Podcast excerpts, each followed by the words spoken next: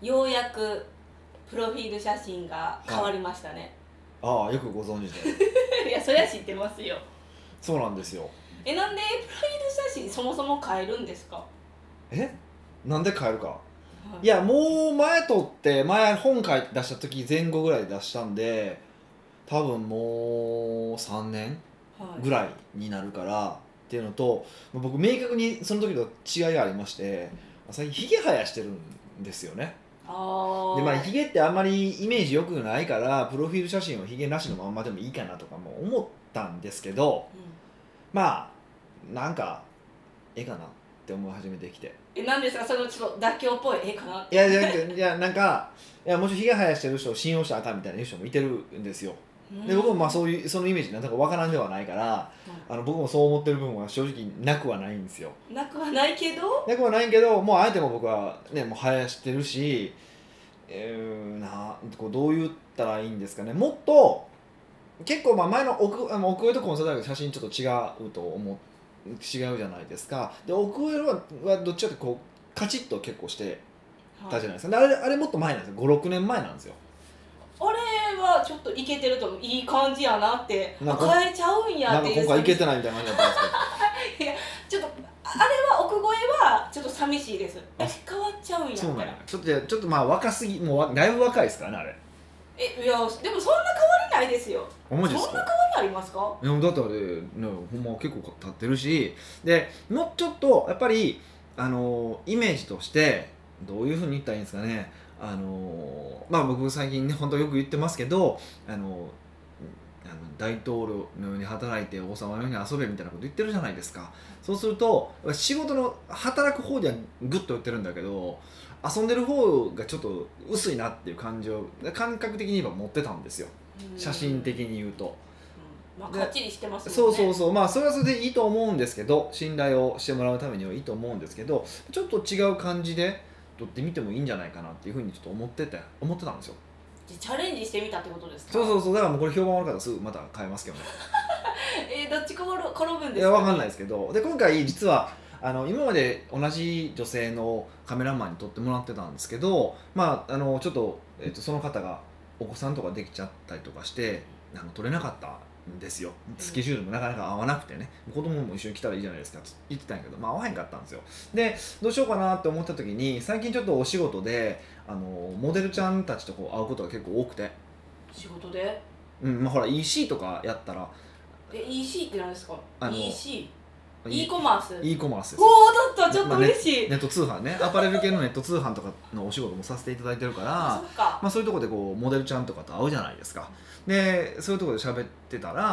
まあ、そのモデルちゃんを撮ってくれるカメラマンがいてるとうんいうみたいな話をしてて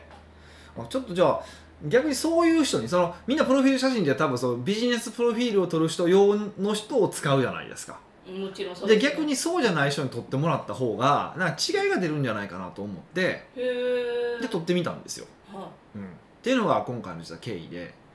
実実ははどうでしたえどうでした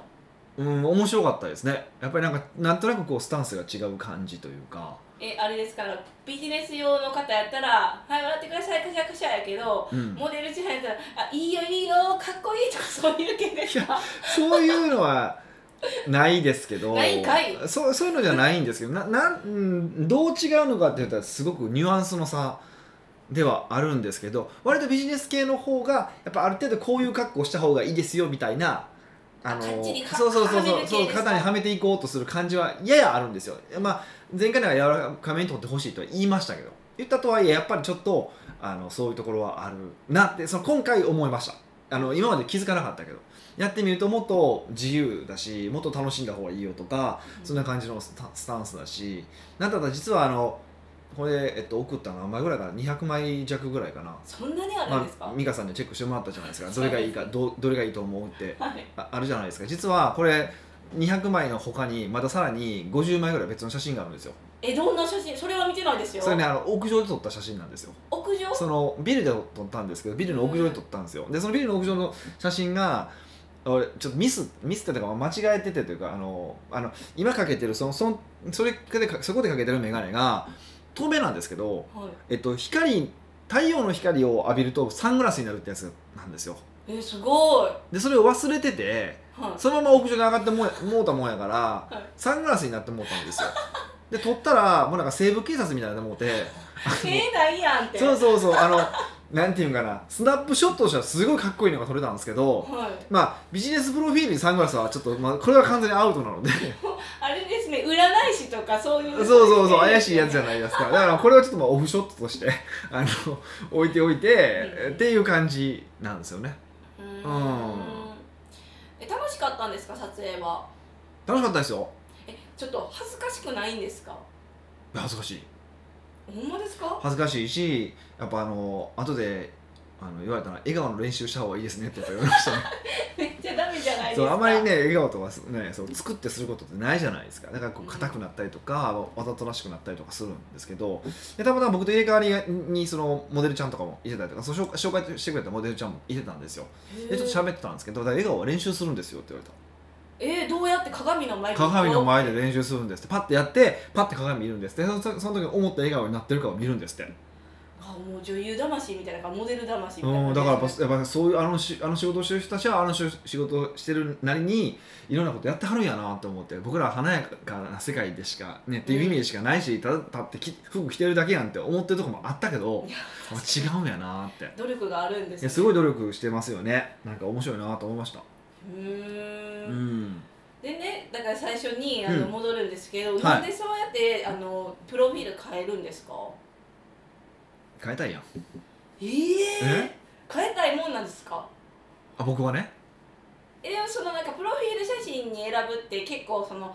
えーなんていうんですか気に入ったやつを選ぶじゃないですかはいはいもちろんそうですねだからその気に入ったままで置いときたいとかいう気持ちはないんですかでもほら僕が変わってるじゃないですかどんどん進化していってるわけじゃないですかうんそこで写真が置いてけぼり進化しないっていうことは僕も進化してないことなんじゃないかなっていう感じはしなくはないですよね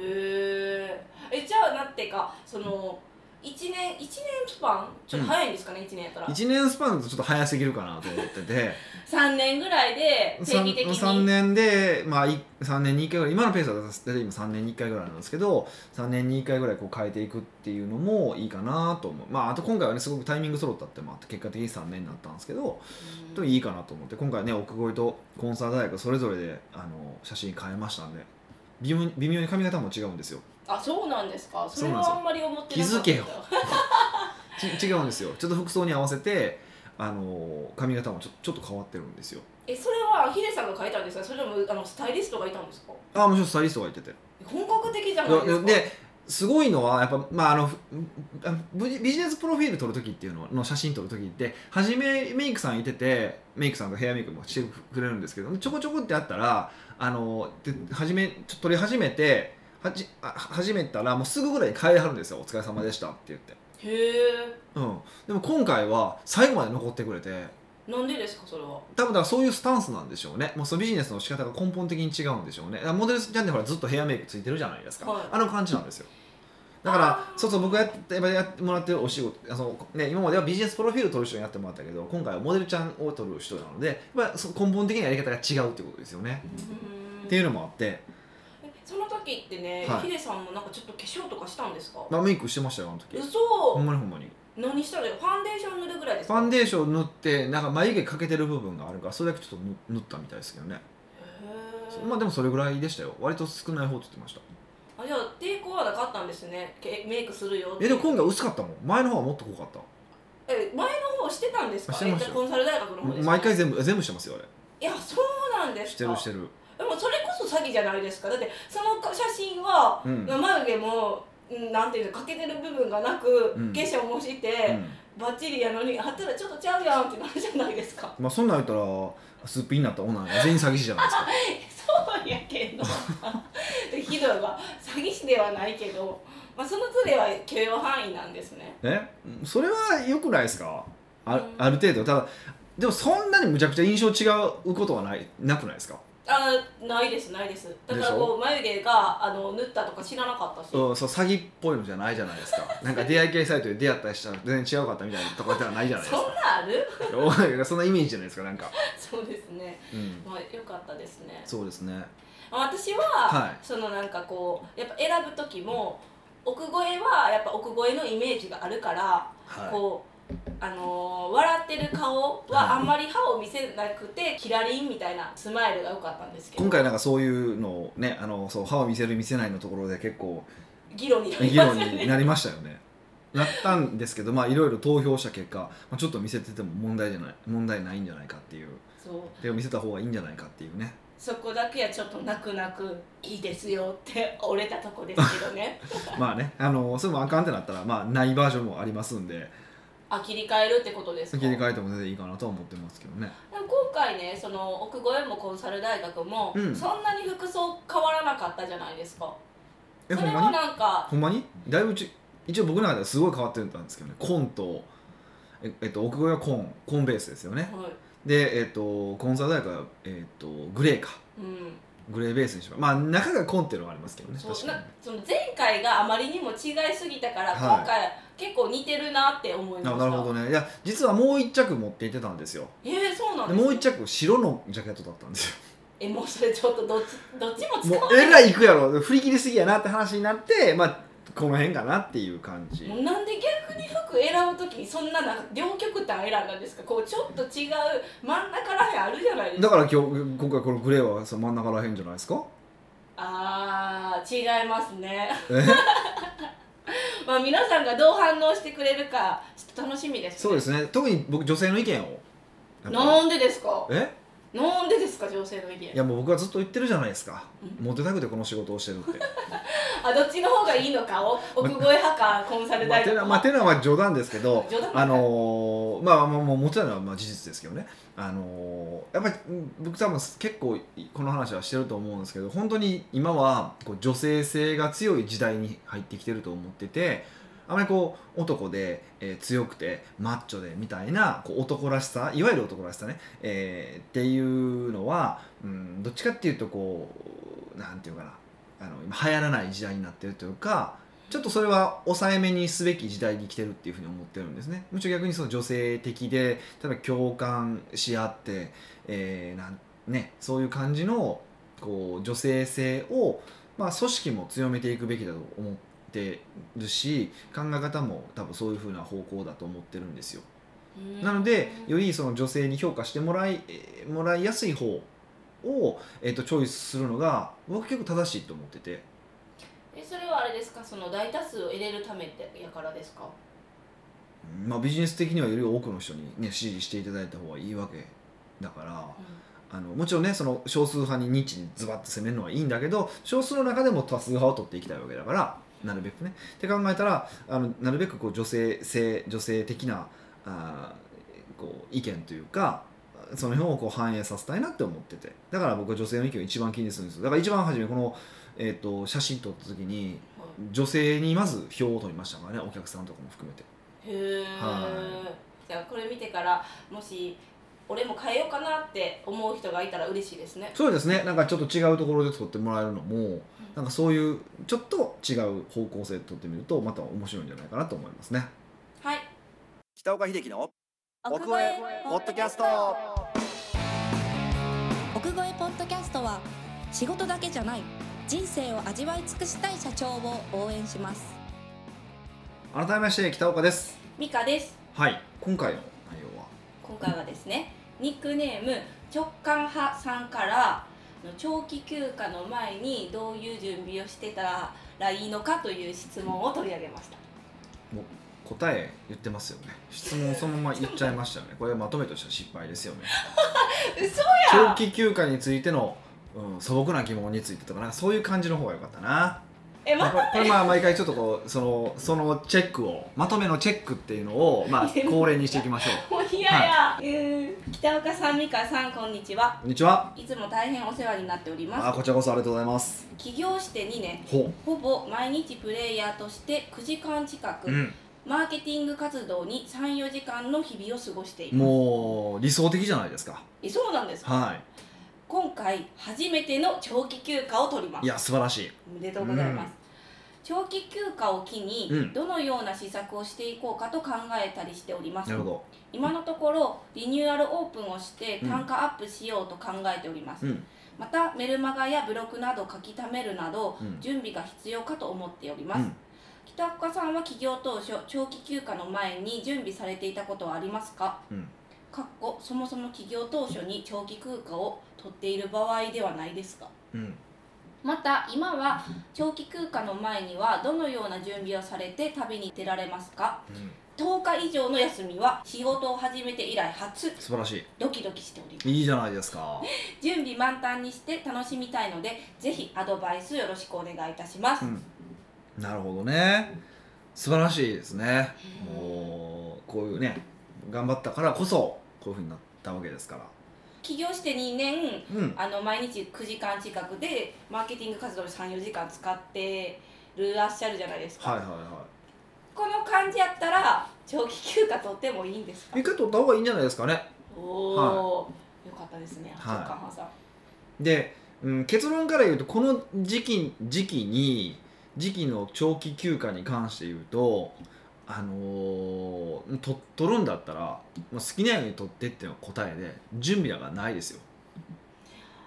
えー、うんなんかこう長期休暇を今までめっちゃずーっと毎日仕事してたじゃないですか、はいはいはい、だから長期休暇ってピタッとその仕事に関わらないってことじゃないですそうかそうそうそうそうそう不安になるから、はいはいはいはいそれでもやっぱり休んでる間もちょっと何かしたりとか、こうあるじゃないですか気持ち的な整理とか準備とそかそうですよねちょっと教えてくださいよだから何もしないが一番正解で何かっていうとつまり何が言いたいのかっていうとほんまにギリギリになってあこれやってこないとあれやってこないとっていうことっていうのは絶対やらないといけないことじゃないですかはいでもああもうこれもええかって思うこともあるあるわけでしょそうなると10日間休むからこれできないなっていうこともあるじゃないですかもう諦めざるを得ないでしょギリギリになってきたら諦めざるを得ないことって何なのかってこともちゃんとメモっておくってことが一番大事なんです実はこれが一番重要じゃないかっていうと追い詰め人はって追い詰められた時にこそ本当に大事なことと大事じゃないことをやっぱ分けるじゃないですかはそういうこと極端な話うーんそうですね例えばうん来週死にますっいえていう確定したとするじゃないですかはいだからそうするとやっぱり自分が大事なことからやっていくじゃないですかそうですね悔いなくそうです生きるためには、まあ、例えば家族ととかねなんかしたかったことをするとかってあるでしょその時の優先順位のつけ方っていうのはもう完全にあのもう追い詰められたからこそ本当に重要なものからやっていくわけでしょあっていうことを考えた場合にこういう中長期休暇を取ることのメリットってのはまさにそういうことで本当の意味で大事なことって何なのかってことを浮かび上がらせることなんですようーんなるだから、えっと、何を準備しますかって言って準備をしているものに関してはまた準備じゃなくて追い込まれて追い込まれて追い込まれてなんか準備しちゃうこと思わずしちゃうことってあるじゃないですかほどはいっていうことが多分そのいビジネスの維持にとっては最も大事なんだってことが分かるわけですよねもうえそれは、はいあのじゃあなんていうんですか来週から10日間休みますってなると、うんその前日ぐらいに湧き立ったものなんですそのか34日ぐらいかは分からないそれはだって仕事のボリュームボリュームにもよるじゃないですかあーそうそうそれに関しては今生きていくのに対しては必要なことなんだなってことが分かってくるわけでしょだから今度それを逆に言うとそれを仕組みにしていけばそれが何か分かるわけだからそれを仕組みにしていけばそこを今度は毎日しないようにしていけば次の段ランクの仕事ができるわけじゃないですか。うーんっていうふうにしていって要は思わずやらざるを得ないようにしていって本音を引き出していくっていうのが僕は正しいやり方だと思いますね。へーうんこのね長期休暇取ってる間うんうんは、なんていうんですか仕事をしたらいいけないじゃないんですけど仕事はしない方がいいんですか、まあ、何をもって仕事っていうう感じなんですかーんまあここに関してはどっちでもいいっていうのが答えでしたければしたらいいししなくなければしたくなければいいと思う思うんですけど僕なんかは割となんかやってますねちょっと1時間2時間ぐらいとかはまあメールの処理と、まあ、連絡が外部から来るからねメールの処理まあそれもみそれは3日に1回ぐらいからでもやるとしても3日に1回ぐらいメールの処理とあとなんか僕書き物はなんかなるべくするようにしてます文章を書くっていうのはへえなんでですかなぜかというとあのやっぱり新しい場とかだとやっぱ新しい発想出てきやすいんですよねへでえその時にまあ当然あの話をするっていう方法もあるけど話はなかなかできないからそれを考えたらあの、まあ、文章にするのが一番いいし一番アウトプットに頭を使うアウトプットなのでそのメールを書くとか、まあ、文章を書くということによって、まあ、新しいアイデアが出てきやすいっていうのが感覚としてはすごくあるので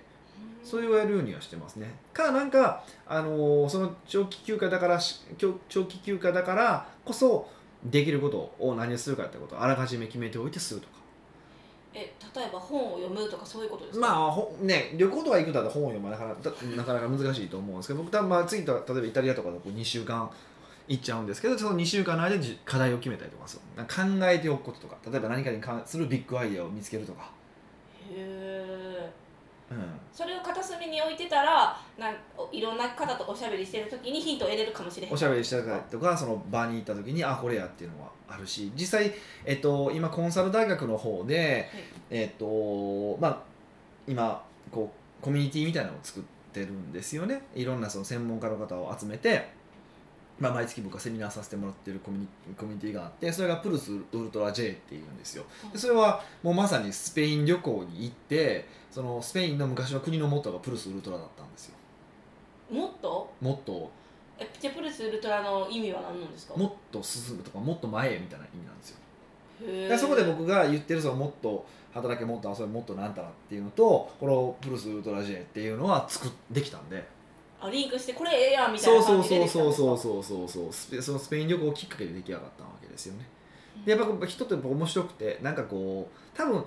何なんですかねあの潜在意識とかっていうのは僕気気持ち悪くてあんまりそういうのはちょっとあれなんですけどでもなんか疑問を持った時にやっぱ答えが出やすい状態になるしそういう旅行っていうのはやっぱこ